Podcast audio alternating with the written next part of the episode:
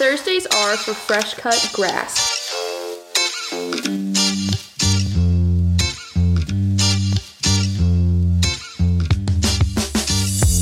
Hey everybody, welcome to episode 9 of Thursdays Are for the Girls, a podcast about all things but mostly sports. We're your hosts. I'm Emily.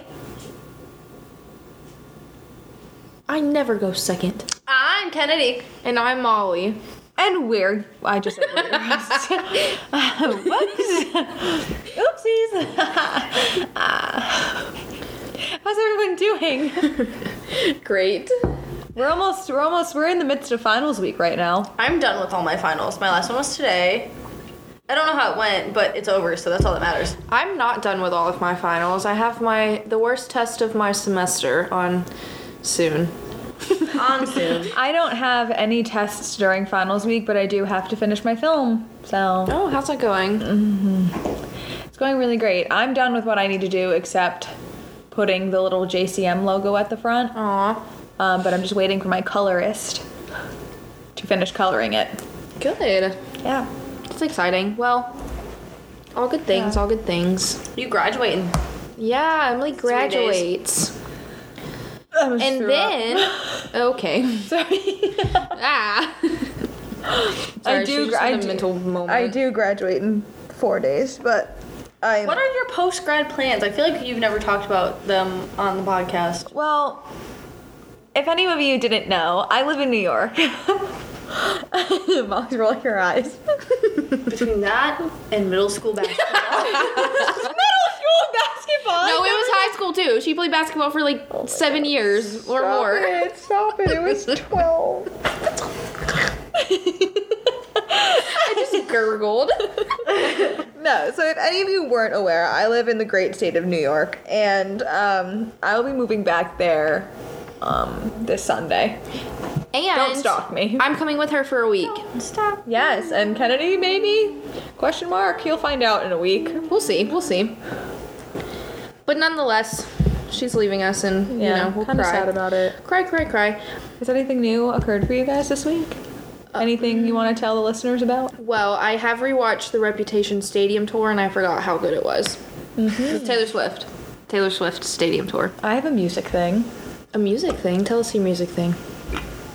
Please, please, I beg of you, go listen to Miley Cyrus's new album, Plastic Hearts. It is absolute fire burning on the dance floor. I agree with that statement. I've only listened to like three songs, but I liked it. So, It, oh, it's so good. and it's a rap. I mean, it's a rap album. It's a, hold on. not. Let me start over. It is not a rap album. It's a rock album, and even though I only like rap music, I like the album.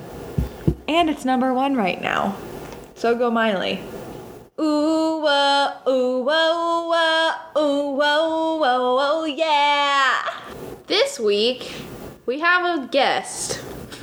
oh, we do. It's another one of Kennedy's beloved guests. This week we have Kennedy's Kennedy's sweet, sweet dear friend. Brendan is on the podcast this week. How are you today, Brenda? You know, I'm doing okay. I'm doing okay. I love that for you. Oh my god. Tell us a little bit about yourself, Brenda.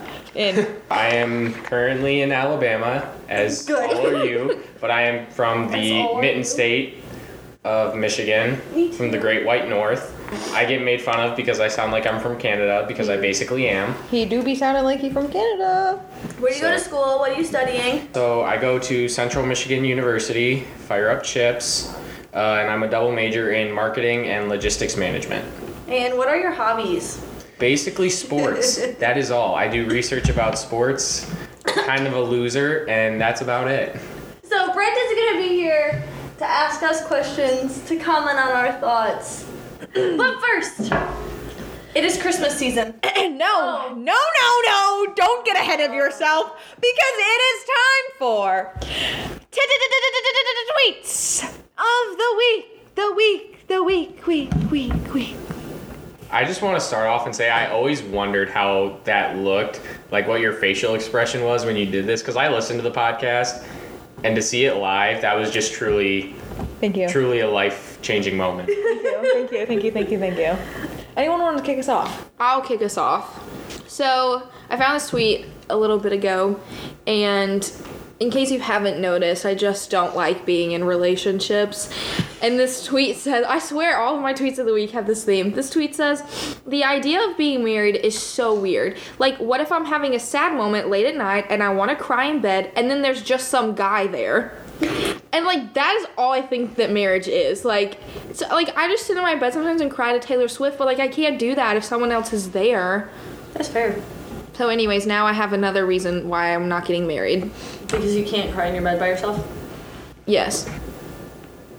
Just pull a sorry sweetheart, I need you to leave the bed so I can cry in my lonesome. Right. It's like can you can you just go like somewhere else for a few minutes? I need, or am I gonna be married and still crying to Taylor Swift? Probably. That's the real question. The answer is yes, I think so. Anyways, there's that. I think I'll always just cry to Taylor Swift. Okay, that's fair. Oh well. All right. Who wants to go next? I can go next. Okay. All right. Well, mine's a thread. It's one of those threads that's like a character if they were blank. And so this thread is Veggie Tales characters mm-hmm. if they were vegetables. So we've got a picture of Bob the tomato, and he would be a tomato. Then we have a picture, a picture. we have we have a picture of Archibald asparagus, I didn't know their name. and he'd be an Definitely Googled their asparagus. The next one is cucumber. What's his name? Let's see. What is it? Larry Larry. His name is Larry the cucumber, and he would be a cucumber. And then there's also the carrot, Laura Carrot, and she'd be a carrot. And I think that that made me laugh so unreasonably hard. The first time that I saw that thread was when Kennedy retweeted it, and I I think I stopped breathing. I was laughing so hard. It was. It just. It made. It was just It's good. It's good. prime Twitter content. Oh yeah. Kenneth. 10. Okay, I have two. My first is from the queen herself, Mina Kimes. She tweeted. I love her. You were gonna say the Queen of England. I mean, yeah, probably. The Chargers head coaching job is attractive in many ways, but it's also like buying a house where someone was murdered. And then her follow up was, I'm sure it's not haunted. Ghosts aren't real. That's she's so funny on Twitter, but what an interesting comparison. That's also kind of how I feel about the Lions job, except at least the Chargers have like some good pieces. Like, Brendan just rolled his eyes so hard I think he may have passed out. and then my second tweet is one of those Tia's and Troy things from Oh, I love Musical. those. High School Musical too. But it says Tia's and Troy. No, Gabriella. Tia's and the Falcons truly, from the bottom of my heart, depressed me. Every day I wake up and I think I'm so glad that I'm not a Falcons fan. Every single I'm not even Like, You're an. Atlanta sports fan. They get so mad about it too, and I'm like, yeah, the only Atlanta sports team that I like care about is the Braves. They're like, you need to pick a city, and I'm like, oh, wait till you hear about the rest of my sports teams. like, ugh. But yeah, 10 out of 10. that's all I got. And those were your tweets of the week. The week, week, week, week, week. It's almost Christmas. Jingle bell, jingle bell, jingle bell rock. That's We wish you a Merry Christmas. We wish you a Merry Christmas. We wish you a Merry joy to the Oh, world. oh, it's a the mel- a Lord medley. is come. melody. Let earth receive their king. Okay, wow, that's still going. and it's still going. I was gonna switch, but I couldn't think of the words to the song. Rum, bum, bum, bum. Kennedy, what Yeah, are we doing this week?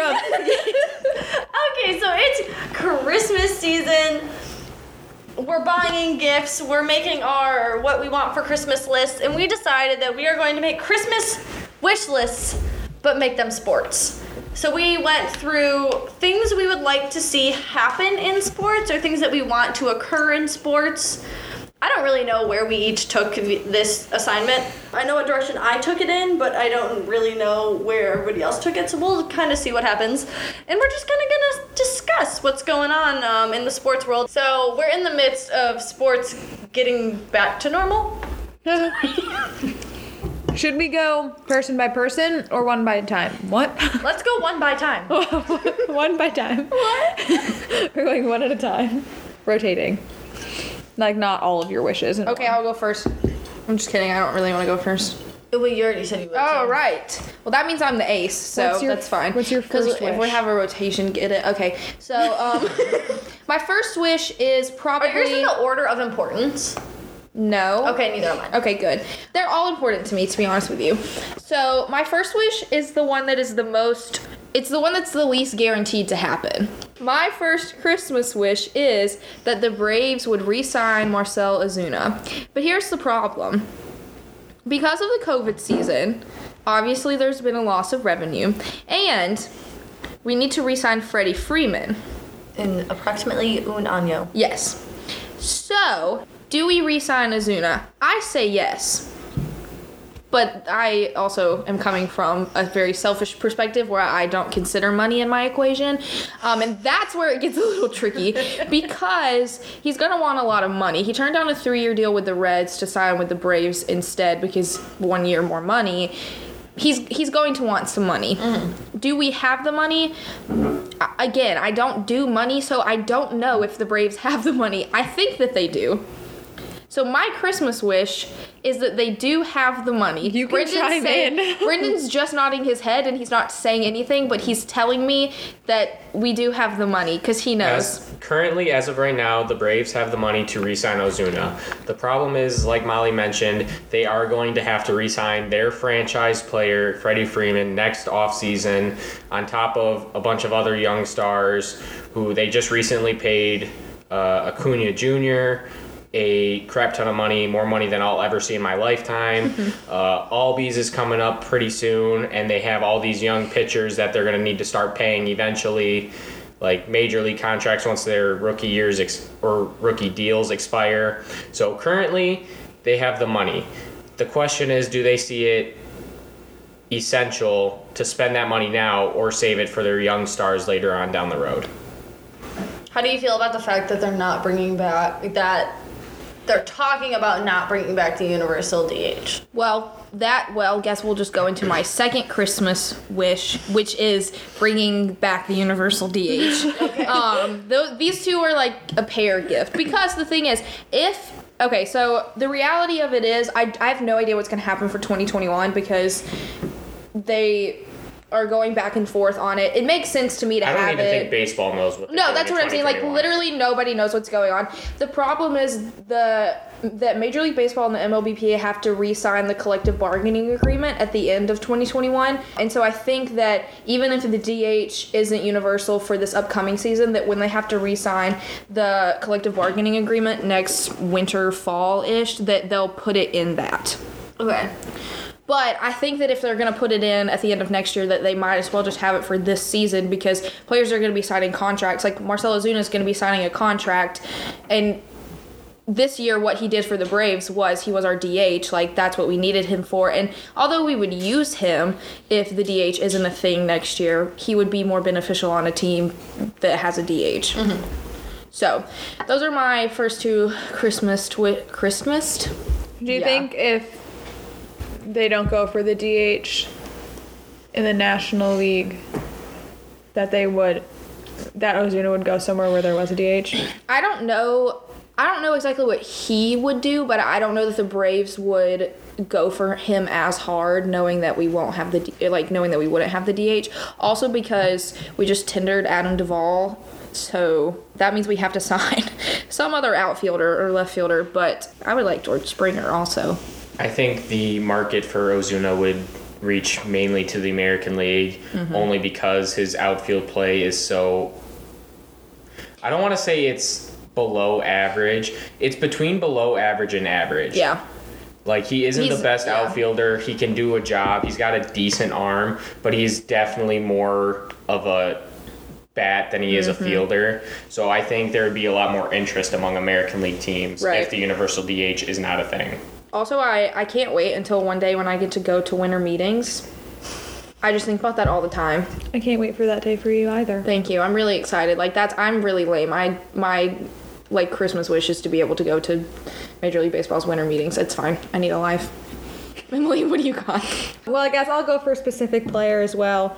I only wrote one specific player on my list, on my Christmas list. That would be DJ LeMahieu. I think the Yankees are focusing on re signing him. And I think that they should because he be a good player. And DJ LeMahieu is a great player at bat when there's men on base. He's very consistent, and we need to keep that in our rotation. Lineup. He's a good clubhouse present too, especially for as young as the Yankees are going to be coming up in the next couple of years. He would be a really good leadership or leader in the clubhouse. we like LeMahieu very, very, very much. And I think that the Yankees focusing on re signing him is important, but there are other things that are also very important that are also on my Christmas list. Okay, so my I don't have any specific players just because none of my teams really have like a player that I'm really worried about. So first on my list is for the Detroit Tigers to find someone in their hunt for a catcher. The Detroit Tigers catching situation is really kind of unfortunate. Ever since James McCann left for the White Sox, there hasn't been like a consistent, just like solid catcher behind the plate. The current catcher right now is 26 years old, and I think technically he's still a rookie because he spent so much time in the minor league system. So that's not great. He made some appearances. No, he didn't make any appearances this season.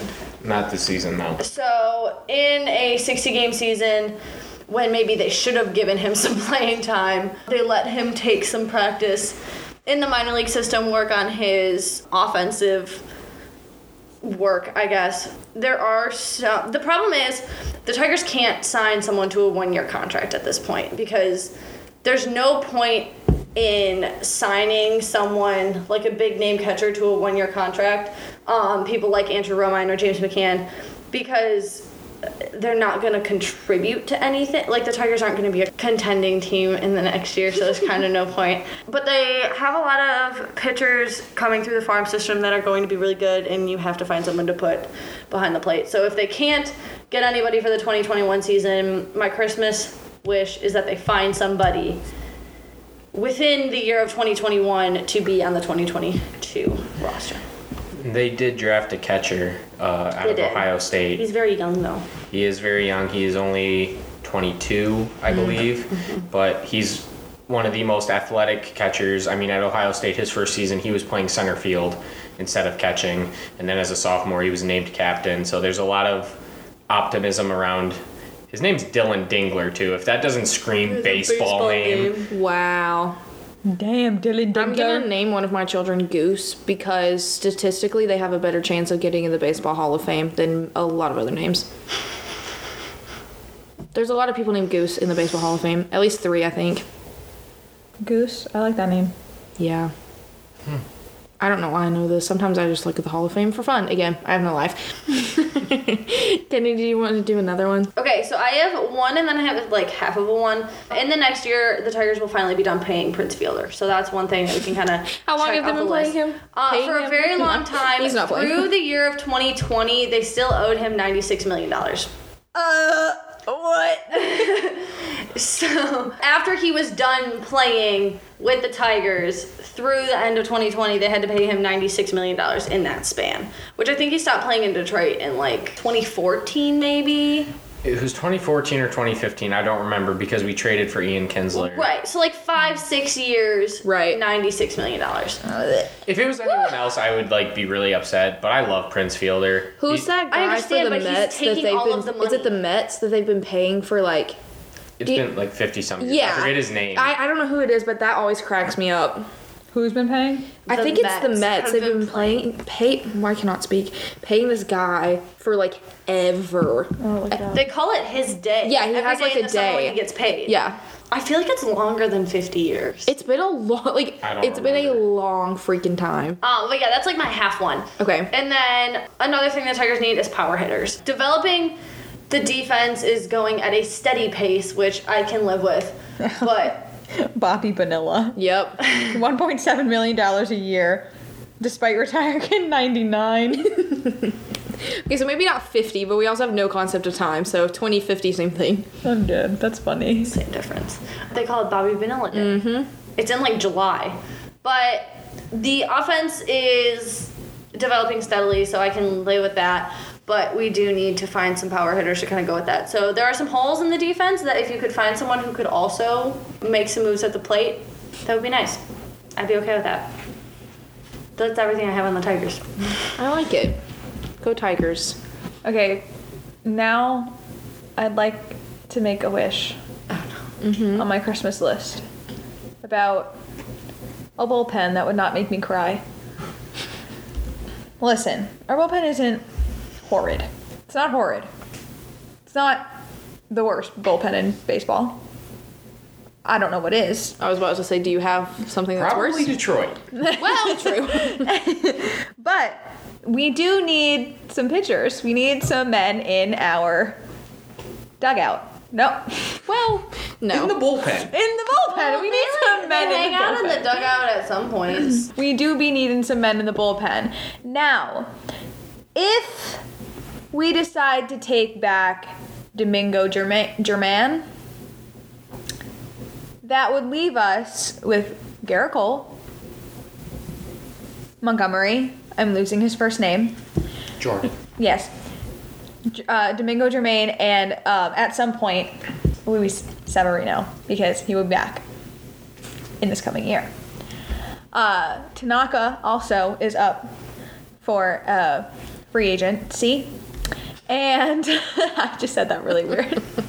He's up for free agency, and I think that the Yankees have a lot of decisions to make, and I don't exactly know which ones are going to be the right ones.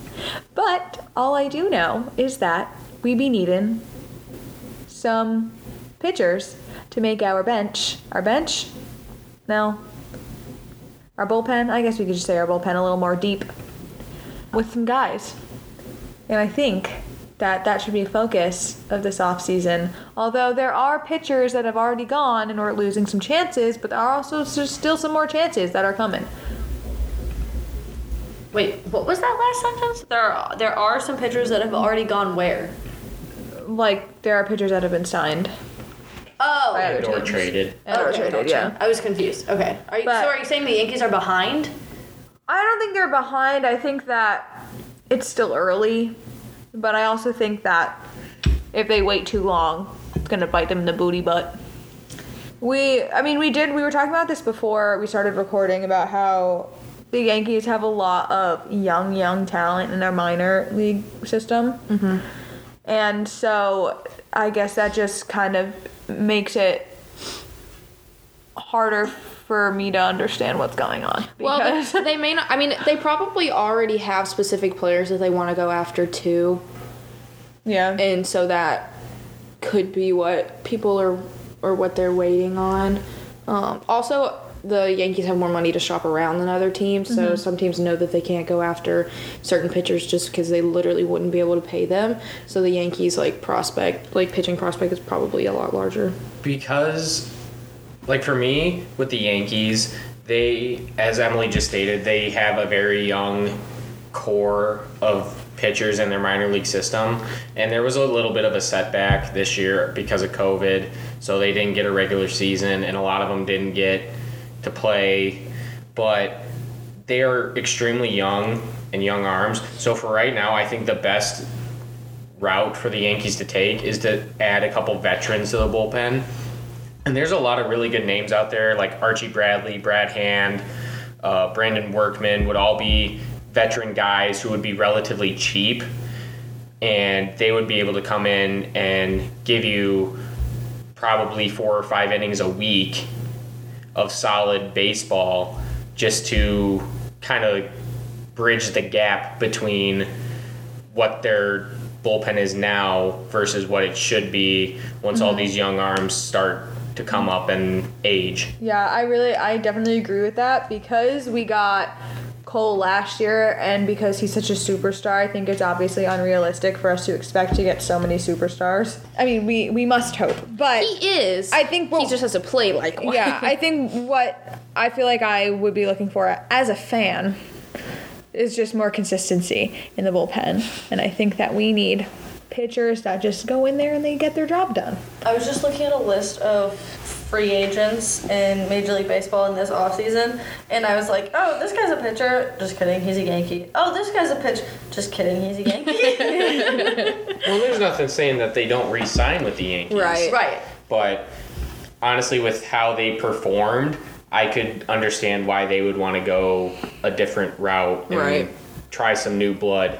And like I said, add a veteran presence because the mm-hmm. Yankees historically have had a veteran presence in the bullpen. Mm-hmm. And I feel like the last couple seasons they've had a lot of young guys that they've been trying to throw out there. Ever since really Mariano Rivera retired, Yeah. I feel like their bullpen has been I mean, like young. you could make a case for Sabathia, but like he's gone now too. So Right. So for them to add someone with a lot of experience to just be there and be that veteran presence, I think would do wonders for the bullpen alone, on top of the entire ball club. I miss Andy Pettitte. I will say, the other New York baseball team is making some strides in their bullpen. I think I could be a Mets fan. Ew. uh, I mean, the never. I I am I, I so think I excited could. for them. I no, I have a tweet drafted that says sometimes I think about the fact that Pete Alonso plays for the Mets and it makes me sad. And I'm glad I never tweeted it because it doesn't make me as sad anymore. The Mets are gonna be the team to watch, I think, in the next couple of years because they just got a new owner, and the first thing he did was he cleaned house in the entire front mm-hmm. office. He got rid of everyone and their mother. He said, "Bye bye, see you later."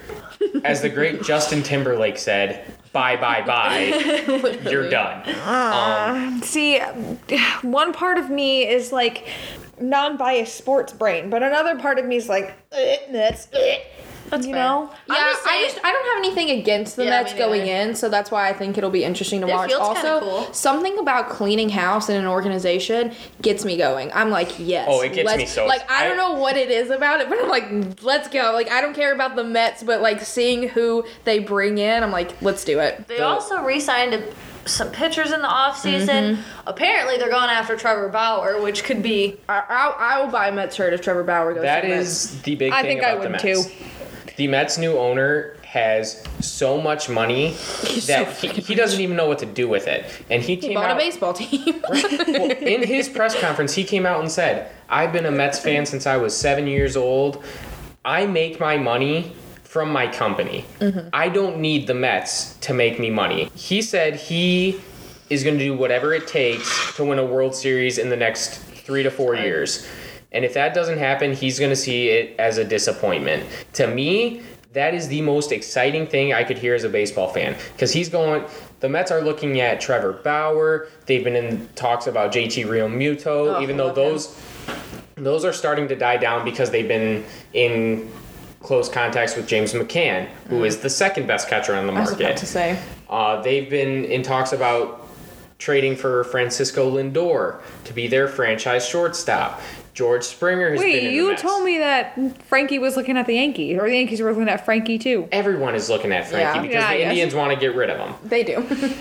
But the Mets want the have moolah. a lot to offer and a lot of money to work with because their new owner literally does not care about making money because he has the money. I also feel like the Mets are going to be like the next like young, hot team. oh yeah. Like they're gonna bring in a lot of really good young guys. But you go out and get a guy like Trevor Bauer and James McCann to run that pitching staff on top of guys like Jacob DeGrom and Ugh. Noah Syndergaard, who's coming I back gotta from say, they, injury. have, they have a great ass. They have a Uh, no, I, I think add- I, I've decided in this moment right now I am a Mets fan. saying it. You heard it here first. You're not gonna be allowed in my house. It's fine. I don't care. I'll sleep on the But streets. if you add Trevor Bauer to DeGrom and Syndergaard, that is a three-headed dragon that is gonna terrorize the National League East. Also, I'm so pro owners who love baseball and pro like administrators who love baseball because that's the problem in the commissioner's office right now. He's a Yankees fan. Well, he's not saying he's a Yankee. Well, that it is that he's a Yankees fan, but it's also that I will never forget the day that we found out that in the 1994 strike, he was he was on the legal team for the owners, mm-hmm. and that just made all the sense in the world. Like I, He also he was on the legal team for the owners, and he grew up a Yankees fan. right, like Rob Manfred has so many strikes against him. I don't like Rob Manfred as a He Yankees doesn't fan. like I do. I do not claim him as a Yankees fan. Like you, you need to understand the business of baseball, but you shouldn't be Major League Baseball commissioner if you don't actually love the game. The I wonder end. if Roger Goodell is a Cowboys fan. Or a Patriots fan. Oh, he's not a Patriots fan. No, he made them Oh, true, true, suffer true, for He's not a Patriots Flatten- fan. And you think that the he ball. would Inflated balls. That right? Deflategate. You think that he would be a Patriots fan? I don't even know. it would make more sense. Oh, I had a dream that Roger Goodell yelled at me the other night because we were at a game and Drew Brees threw three interceptions. And he came and yelled at us. Add that to the list of reasons we don't like Roger Goodell. He yelled me in a dream. Molly, do you have another wish on your yes, list? I have one last Christmas wish at the moment. I might think of another one, probably not. So it's not as it's not as much a wish as it is. I think it's actually a reality. According to Twitter and like twenty four seven sports discussion boards, Pete Golding is out no matter what happens for the rest of the season. Now, is that actually true? I don't know, but my dad said that he read a lot about it, so I, you know, we'll see. But here's the thing: if Pete is out, I'm not worried at all. Charlie Strong is already an analyst at Alabama, so there's one option. Do we bring in someone from the outside? Our defense needs something. It needs a player who our our defense needs somebody with a couple felonies. Okay? because because because you know there's like that one guy that's absolutely just nuts. Like this guy is crazy. Would kill you probably. We haven't had one of those since Tony Brown. We haven't had one, and that's what we're missing. I, I need a defense with some felonies on it. I'm not gonna So- say I disagree with you. So there. my my Christmas wish is two part. Either Pete Golding gets his act together, or we just get somebody else to run the show, and we recruit some people. Go to the go. Listen, I'm telling you, there's a pipeline for it. JUCO players. Why do they go to JUCO? Either because they don't have the grades, or because they have a felony.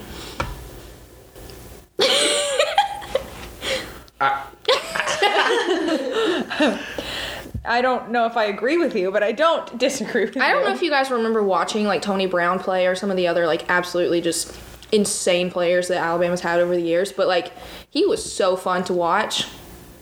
I can't recall. That's okay. He literally was insane. Hunter Renfrow lied.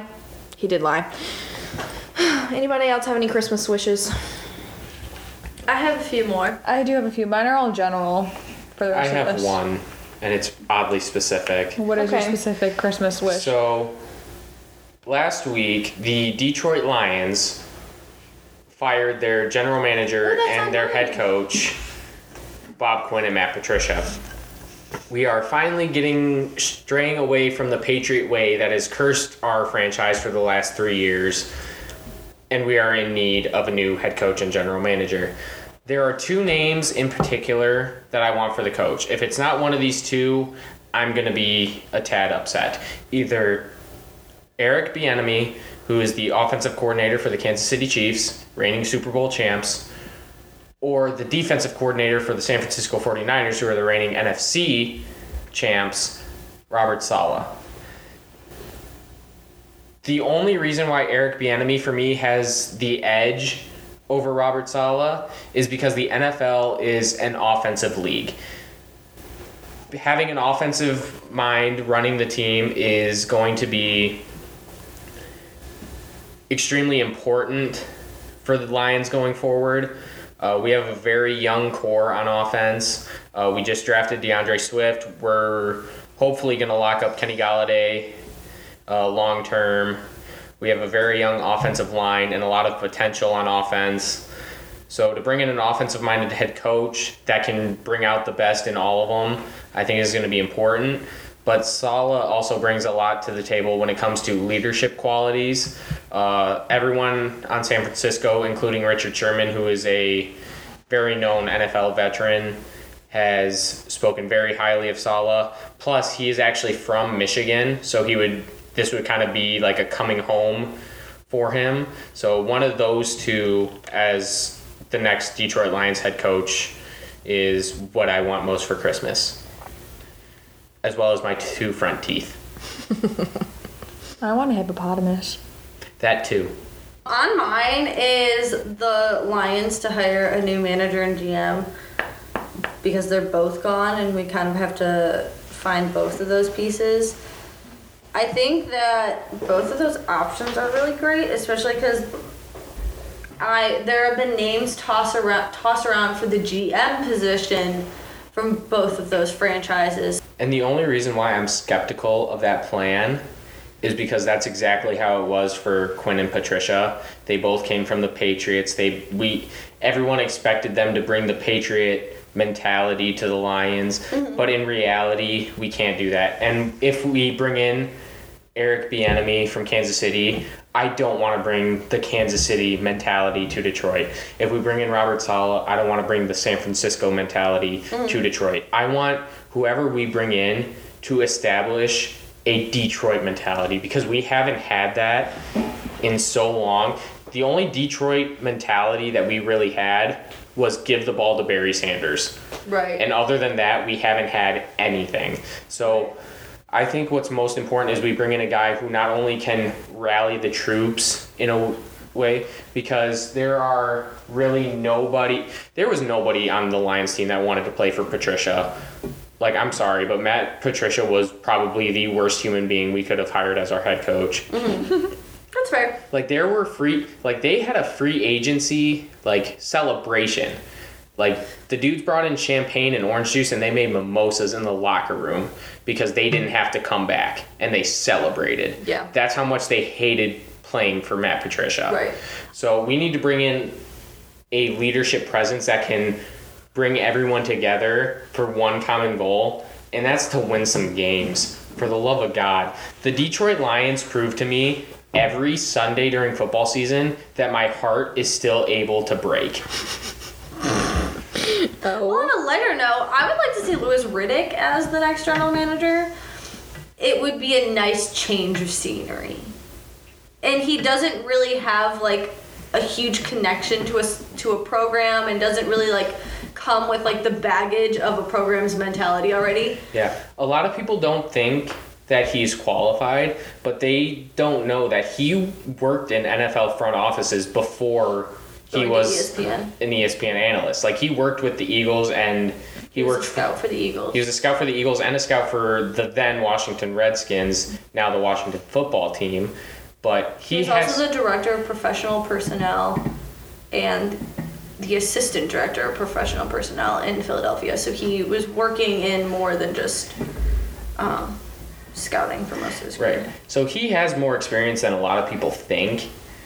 It does worry fans that oh, we're just bringing in an analyst to run our franchise. Well, yeah, but you also don't know what you're talking about because he does have experience. So I think Louis Riddick is very high on the list, and I think he should be looked at thoroughly. Uh-huh. That would bring some excitement to Detroit. Okay, my last Christmas wish list item is Jalen Hurts was just named the starter for the Philadelphia Eagles literally like maybe five hours ago. On my Christmas Christmas wish list is for Jalen Hurts to secure that starting spot over the next few games, um, and for the Eagles to trade Carson Wentz for more pieces for Hurts to work with. Um, the Eagles don't have a solid receiver core, and I think that they could get some really good pieces. This we talked about earlier a little bit that this receiver class is insanely talented, and there are a lot of really talented receivers coming out of college football this year, and so I think it could be really interesting. There's a very good chance that the Eagles could end up with a receiver that Jalen Hurts is Has already played with. very familiar. You familiar think they could get Smitty? I think that the Eagles could potentially be in a spot to draft DeVonta Smith. Now, the question is, do they actually do it? Because the Eagles have so many holes everywhere else. Their offensive line has been absolutely terrible, but their receiver core has been equally as bad. They don't really have a star running back. Their defense has been eh, and they put they are like three, seven, and one and they play in the worst division in all of football. So I think if they can add a couple pieces to their offense, I think that alone would help them in their division. And I don't know about you guys, but I think Jalen Hurts throwing to DeVonta Smith in Philadelphia would be Chef's kiss. it would be pretty exciting to watch. And I honestly think come draft time in April, the Eagles will be in a position where DeVonta Smith will be available. Yeah. Beautiful. What a time. I've got a couple really general um, Christmas wishes. First of which is kind of obvious. I would just like a World Series. Um, that's it. Um, That's fair. I would also. I I don't feel like think. it's kind of early to ask for that. Well, whatever. You if know you what? think about it, if Aroldis Chapman could figure out how to not throw a pitch right down the middle in a Or not shit game, himself. Sorry. if he could figure out how to not throw a pitch right hit down the middle Okay, in a I'm done. clutch situation, they would probably have one by now. Yeah. mhm, yeah. mhm, Yeah. mhm, Yeah. Okay. My next wish is I think that I would start going to church again if it would mean that there were no I mean I know this is like unrealistic that there are no injuries, but I would just like a healthy season for my guys on the Yankees. I have a question. I didn't know where that was Do you think you know how like when Scott Cochran was here at Alabama, we had a lot of injuries, obviously because we won't talk about we don't even I don't even like saying that name in this house, but because of the way that he like trained the players, do you think that something like that is happening with the Yankees? Because I just feel like there's n- like either you just you guys just have extremely bad luck or you're doing something. I haven't looked into it enough and I feel like Brennan has something to say on this topic. No, I just agree with Molly because if you think about it, the first person that comes to mind when it comes to injuries upon the Yankees mm-hmm. roster is Giancarlo Stanton. Right. He's a freaking DH. Right. Like how he you, was also fine when he was in Miami. like you do not like other than getting And hit in Judgy the boy. Other than getting hit in the face by like a 98 mile per hour Right. fastball in Miami, he was perfectly fine. And in Miami, he was playing in the field. Right. Like he was an everyday outfielder. When he came to the Yankees, the Yankees had an outfield pretty much set with Brett Gardner, Aaron Hicks, Aaron Judge. Like, what I want to know is what is going on with Giancarlo Stanton, where he's literally in the lineup every day just to hit absolute bombs And he pulls a hamstring. but he's only playing about 40 games a season. In this case, like 20. I haven't really looked into this at all, but it's making me want to. Well, so I will. and next I'll get back episode, to I was gonna say Emily's gonna report back, and we're gonna find out. We're gonna get to the bottom. I'm gonna get to the bottom. Of this mystery. But I will. I swear to God, I'll start going to church again if it means my men stay safe and healthy. okay. He's listening. okay. Well. God. Yeah. Oh. The big man. Are you there, God? Give me some healthy people. Okay. I would like a natty for Alabama football. Mm-hmm. I feel like that's a collective I agree. wish. I think this is the year for them to do it. Yeah. I really like, do. listen, in I, college? I won't say this out loud. I, I will not speak the words, but I have very, very similar feelings as Brenton. I feel like I'm too superstitious to say Right. to say the physical words. I feel like it's been really interesting because it If just- they don't, I'm locking you in the bathroom. so my family is very, very Alabama football, just like centered. We have a small shrine in our house to Alabama football. I wish I was kidding. Just very superstitious about some weird things. We all have a specific spot that we sit in, and if by a certain point in the game we're not doing good, we switch spots. If we have a turnover, we switch spots. We have this little thumb thing that we do like this. So to, like they twiddle their thumbs. yeah, we like twiddle our thumbs to um, manifest essentially a turnover. Anyways, one time when we were playing LSU, and it, this was back when LSU was someone like a team that you would respect, because right now they're not. um, we were playing LSU, when I went to the bathroom during commercial break, and I did not make it back from the bathroom in time for like before the commercial break ended, and we scored. And so my parents made me stay in the bathroom for the rest of the game and just yelled to me what was going on like what was happening in the game because that's how superstitious they were that they made me sit in the bathroom because we scored when I was in the bathroom. So you know what? If that's what works, I feel like I've been very spoiled as an Alabama fan in the past few years because I was talking to my mom last year when we went 10 and 2. right? And I said, we really just were not good this year. It was like an off year. And she looked at me and was like, Are you feeling okay? like, they went 10 and 2. not good enough. They had two losses. Do you know how many programs in college football would kill to go 10 and 2 in the regular season. And then on top of that, it was just like I was like distraught that we weren't playing in the playoffs. Oh, I was a I was a wreck. And but like, have you ever thought about that? Like, how many people in the the country can say that they their college won a freaking national championship while you were in, Right. they were in college? And my last Christmas wish is a March Madness in general. Yes. can we please? And to bid for my Bama and Iona dudes, which I know could maybe possibly be a, a stretch, but hopefully not. I feel like if Alabama can perform to like the preseason the preseason hype, and I understand that's difficult, but also like we're better than what we've been playing. But I mm-hmm. have hope that we'll we'll we're gonna gel really soon. Like we're gonna cl- start clicking this Saturday when we play Clemson. We're I just really en- beat the oh, poop out of them. God, basketball. I will just never forget the day that Kennedy texted me saying that Alabama was a basketball school simply because of the fact that you guys had Collin Sexton, who was I think it was when we beat Oklahoma. it.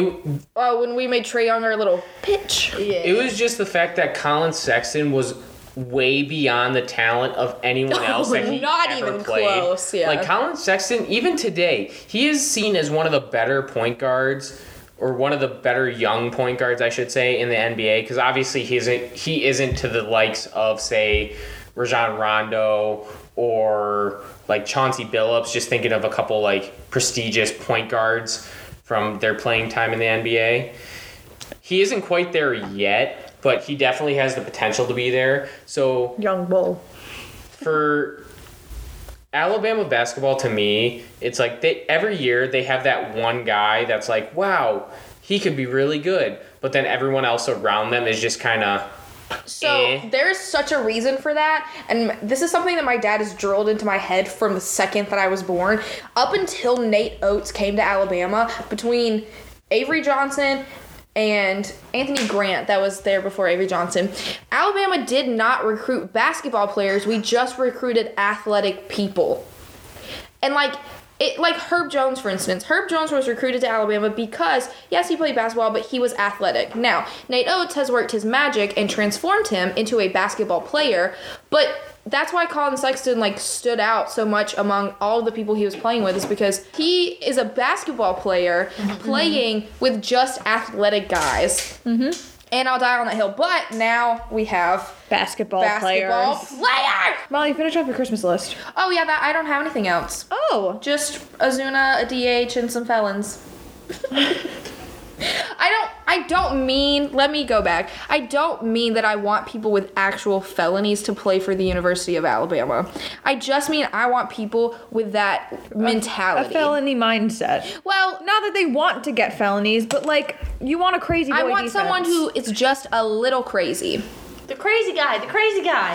you not just even a want crazy guy. For me, it would be because I have the same issue with the Lions Mm-hmm. defense in particular, especially our linebacker core. For me, the NFL is slowly going to the linebackers that are sideline to sideline fast and sneaky quick. For me, I would like one of those, but I also want a linebacker that's just gonna fill the hole and absolutely pop you in the mouth and send you to next week's game before you even get through the first quarter. Like we haven't had that in so long, so I kind of understand what you're talking about. Especially since I feel like Dylan Moses could have been that guy for Alabama, Right. If it wasn't for all the injuries.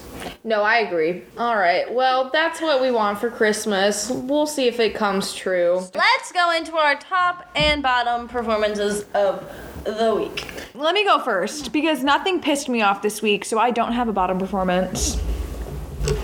Well that's great. I do have a bottom performance because something actually my bottom performance is I I'm adding a little asterisk what beside it to say pathetic performance of the week, and that is the entirety of the LSU football program.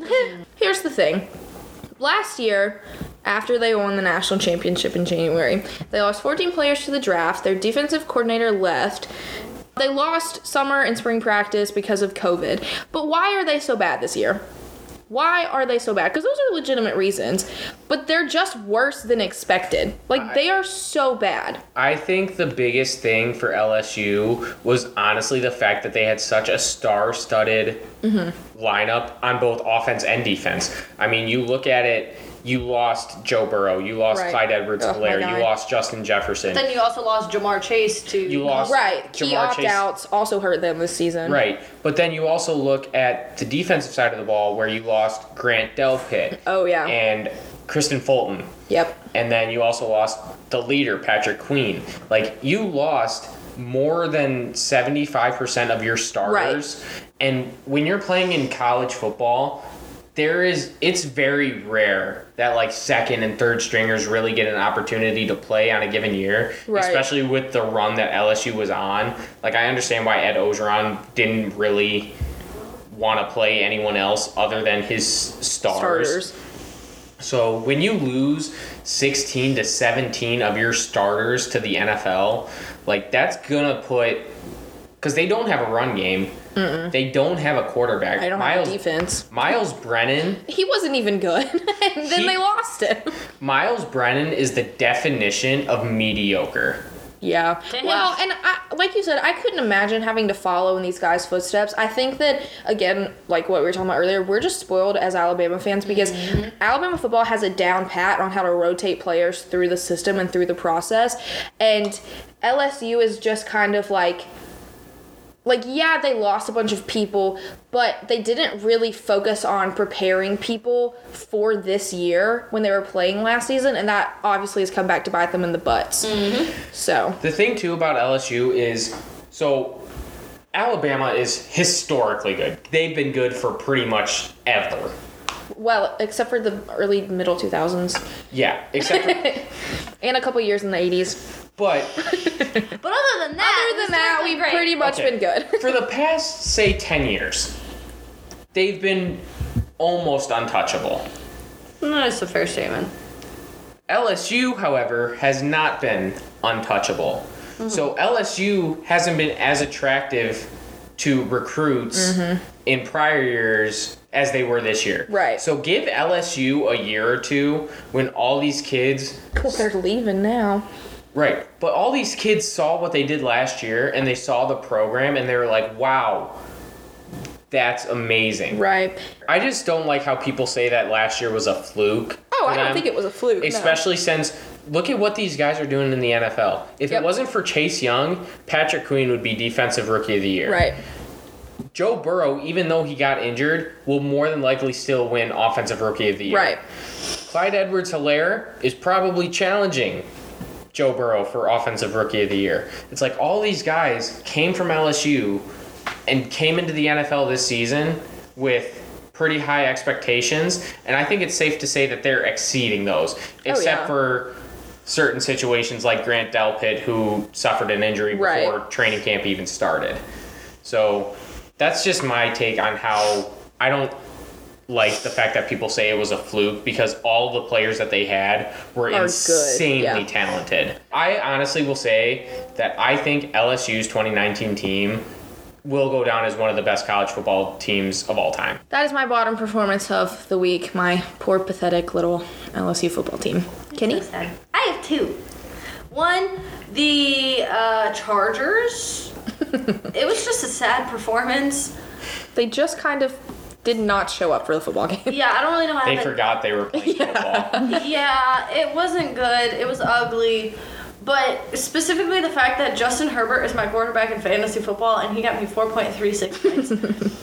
Which, as a hmm, quarterback, Stellar. is so bad. He had two interceptions and they were playing the Patriots. And I don't know. I just was expecting. I was expecting him to play not so well. Like, I wasn't expecting a ton, but that was far from what I was expecting. My second bottom performance of the week is Michigan football. Really? Once again, wow, so That's, surprising. that's Can kind you tell of us crazy. why? Shocker. Well, this week I have two reasons actually. Oh. Number one, they canceled the Ohio State game this weekend. I understand that they may have had some contact tracing in their program. They may have they may have had um, some other stuff going on, but if you have ever taken a peek at my Twitter, I say some things on there about Michigan football. And I said maybe four days ago that at this point, it is a mindset thing because Michigan, Ohio State last week played with like their 34th strings, but they still showed up to the game and played the game. They played without their head coach. Like they still showed up. Alabama played without Nick Saban a few weeks ago. Um, Clemson was playing without Trevor Lawrence. And I understand the whole contact tracing thing, but Ohio State had 23 guys out last week and they still decided to show up and play football. Michigan, While annihilating their opponents, by the way. right. Michigan is just like, nah, it's okay. And I think that comes down to the ment- mentality of these programs are so different. Michigan will never be a good team with the mentality that their coaching staff is putting on their players and the mentality that they just don't want to be there. Yeah. Like these players should be should want to play. My I- second reason, sorry, I have a second reason. They're thinking about offering Jim Harbaugh a contract extension. But doesn't he have to take a pay cut? Uh, he would. He would have to take a pay cut and he would have to take a buyout cut. I saw But an the article, problem though. is, the problem is that my dad was talking to me about it today. A, nobody's gonna want the job. They're not going to be able to find somebody to be the next head coach at Michigan right now because they're just so bad. Two, apparently, according to recruiting boards and whatever, Jim Harbaugh's best recruiting class is going to be his next recruiting class. So they want to like give him a chance to coach these guys. And so I don't really know what is going to happen, but he shouldn't stick around. He freaking ugh. I He's know. go- he's- I know. It's okay. His his record Let it out, Ohio it's okay. State. The best thing he has done in his six years as coach at Michigan is forfeit the game this weekend. He is by far a better NFL coach than he is a college coach for one reason and one reason only because he doesn't have to recruit players necessarily in the NFL. right. Like when it comes to players and them coming to their team in the NFL, it's a lot of like they get the combine and they get their GM's input and all these other scouting inputs. Like for college, it's a lot of recruitment on the head coach mm-hmm. and their image. And for me, I feel like he's better off just sticking to coaching and that aspect of football rather than trying to get all these kids to commit to his program mm-hmm. for life or not for life, but for the next four years of their lives. So for me, I think he's just better suited to coach in the NFL. And from everything I've read, he might get an opportunity. All right, let's switch gears. Top performances of the week. Who would like to start? I'll go since I didn't even have a bottom performance. My top performance is Smitty Werbin Jagerman Jensen, otherwise known as DeVonta Smith. Um, He's so good. he's so freaking good. He just what a game he had. He had eight receptions, 231 yards, three touchdowns. Like, yes, they were playing LSU, but that's still unreal. Like that's crazy good. Crazy good. I've said it That's good. before, and I'll say it a thousand times over. If he can add, say, 10 to 15 pounds, because as of right now, he's only listed as 175, which for a I think six one one seventy. Six one, one seventy five. For an NFL receiver, the height isn't an issue, but the weight kind of is because if he gets smacked by one Ray Lewis type linebacker, he's gonna be hurting pretty bad. So if he can pack on like ten to fifteen pounds of muscle, I honestly think he can be one of the best receivers in the NFL. Yeah. Strictly because of his hands. And someone described his hands as being like spider webs. And I think hands. and I think that is 100% accurate. Like anything thrown his way, he will find a way to catch it. That oh my god, that catch, bro, that catch, the catch. But also, we were talking about during the game on Saturday how you can make arguments about Mac Jones, and I'm not saying Mac Jones is a bad quarterback, That's obviously not true. Like the man is a great quarterback. But you were talking about how it's not always like it's it's obviously like it gets to a point where uh, your receivers have to create space. And DeVonta Smith does nothing but create space for himself to catch the ball. And the thing about DeVonta Smith for me, he isn't the fastest guy. I mean, you look at guys like Jaylen Waddle and Henry Ruggs who have been on Alabama in the past couple years. They've been able to create space just because they've been able to outrun people.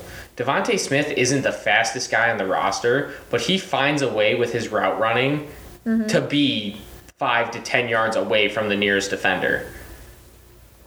and that's on him when he's catching those long ass touchdown passes. That's just his technique. That that's him. That's just as much him as it is Mac Jones throwing the ball. So, Smitty, man, At a boy. keep it going. Mollis?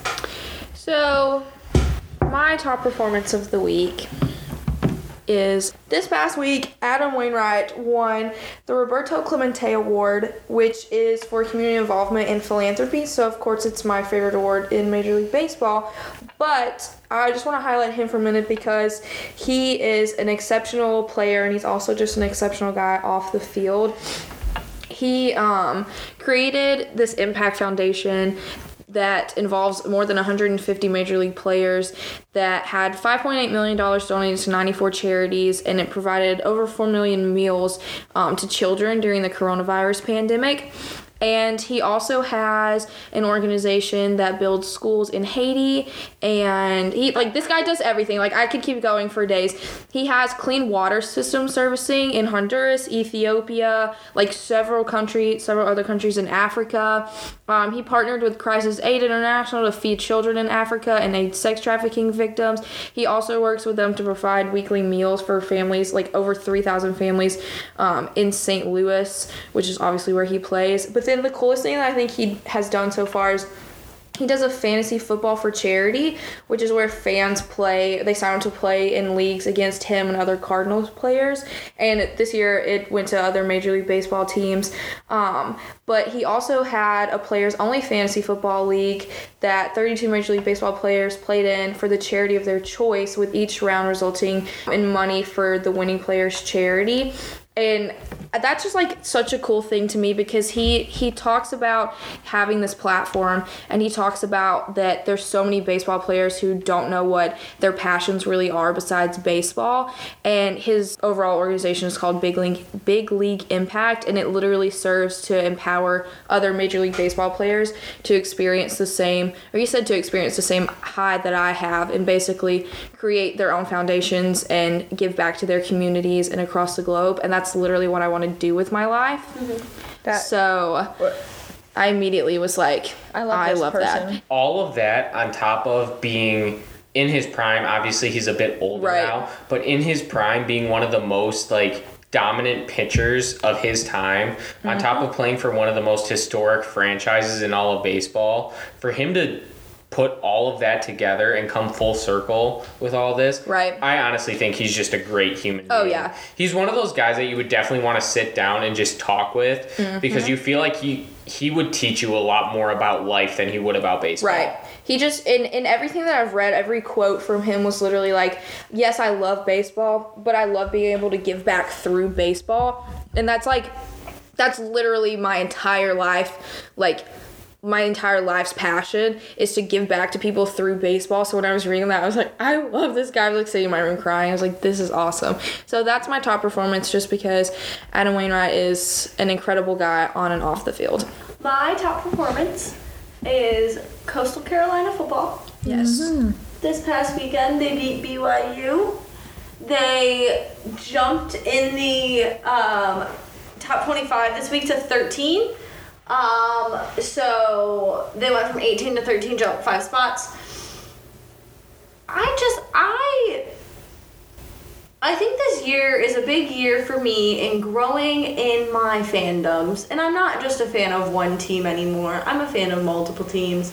And Coastal Carolina football has a good atmosphere, and uh, don't get me wrong, the mullet thing freaks me out a little bit.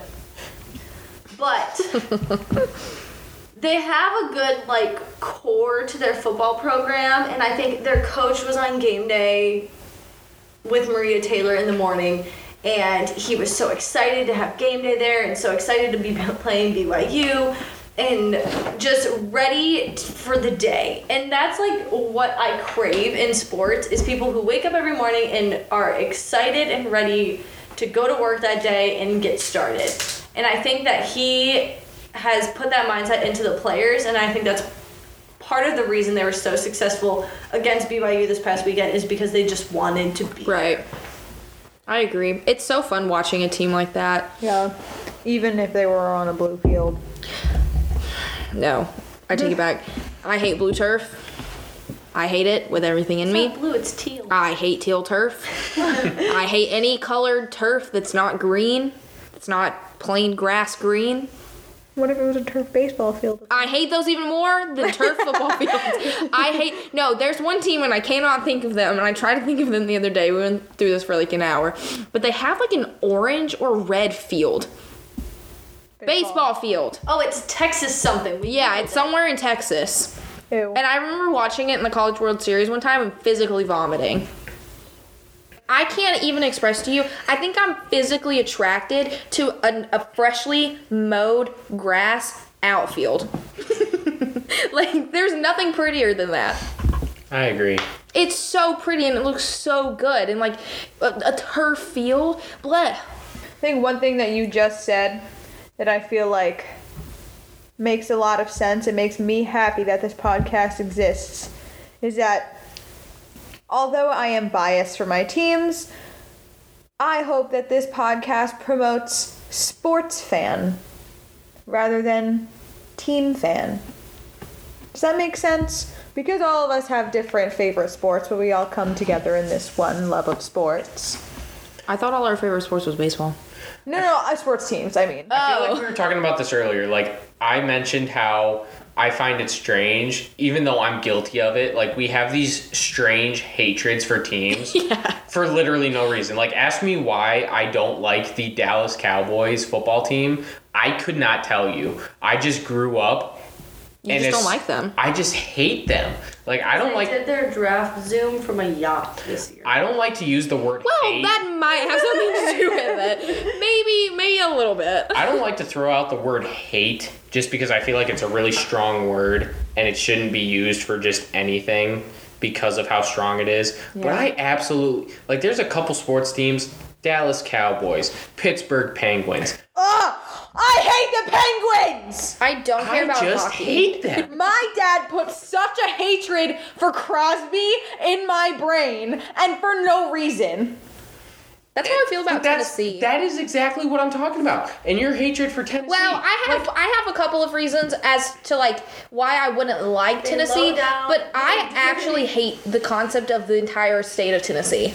it's just, The whole thing. but Throw it away. that, that in general, it's just like, why? I Why do don't we do that? Why do we do any some of of them that? were snitched on us, but also ugly. They're ugly. Orange. I don't listen. I need this Good, to be known now. I don't respect you if you support a college football team that has orange in their colors. The end. I was just about to say easy because the Tigers were orange a little bit, but you said college, so it's okay. Yeah, no, no, no. I like the Orioles, for instance, in baseball. College football? No. God bless the Orioles. the NFL? No. Joe Burrow plays for Oh, never mind. Not the NFL. I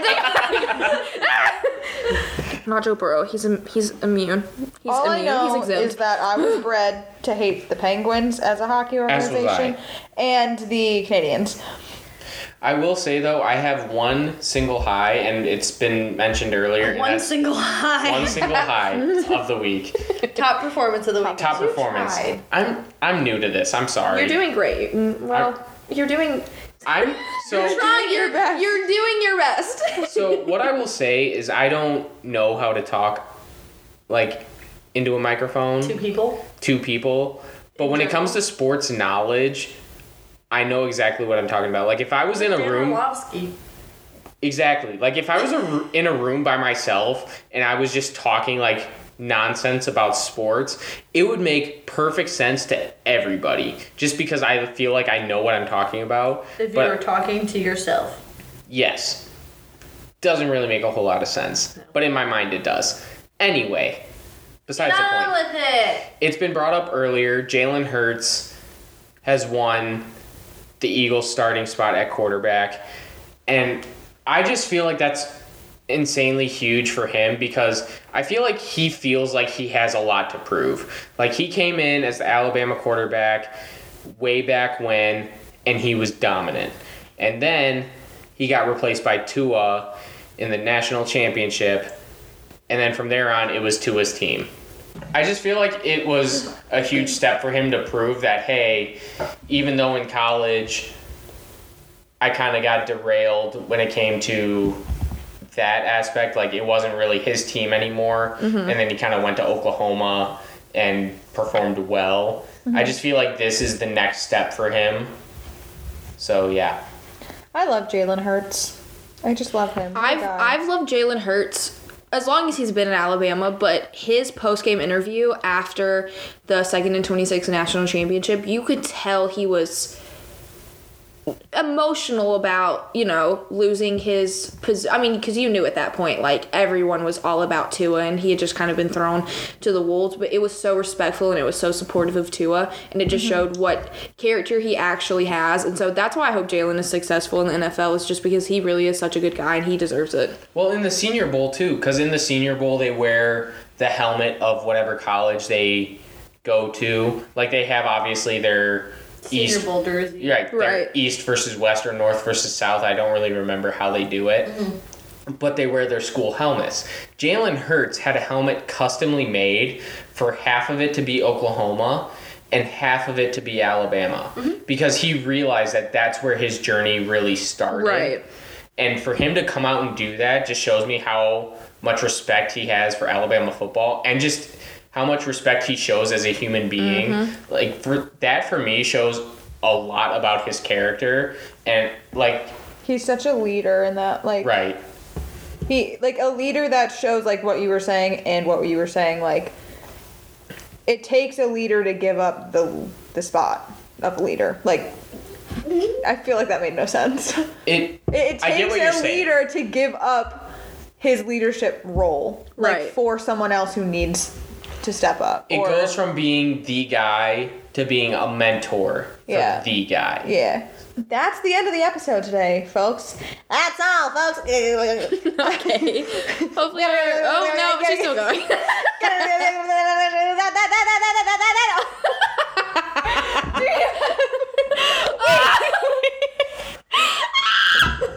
Do you ever pretend to stutter and then can't stop? no, I don't. Anyways, that was the end of our episode. We all hope that our Christmas wishes come true. I don't even know what just happened. I'm very, very out of the loop. again. What are all of your Christmas wishes, but make them sports? Comment down Yes. below if that's not even That's a not- thing. Make your own podcast. Tell us what you want for Christmas and we'll buy it for you. No, we won't. No, we we, won't. We will not. DM us on Twitter and Instagram, and I think you can Or just DM tweet us on us. Facebook or tweet us, and maybe we'll share some of your Christmas wishes and our thoughts about them because we have lots of opinions in the world of sports. And you can do that on Instagram at Thursdays FTG Podcast. on Twitter at Thursdays FTG. And on Facebook at Thursdays are for the girls. Woo! Personals! Woo! You can follow me on Instagram. I don't know why I just did that. you can follow me on Instagram at em.valerio and on Twitter at isn't underscore Emily because it isn't Emily. And you can keep up with Vlogmas on my YouTube channel, just Emily Valerio. Every single day except Sunday, a new video comes up. Anyone else? You can follow me on Twitter at Molly J. Gardner. And my personal social media, my Instagram is Kennedy Please, and my Twitter is Kennedy Nicole 90. Do you want anyone to follow you on social media? I'm okay, only because I don't really post on social media, so mm. I don't That's really fair. offer anything. I guess. Well, thank you so much for joining us today, Brendan. Thanks for having me. It was fun. Brenda, you will be missed. Brenda. Brindy. Sports!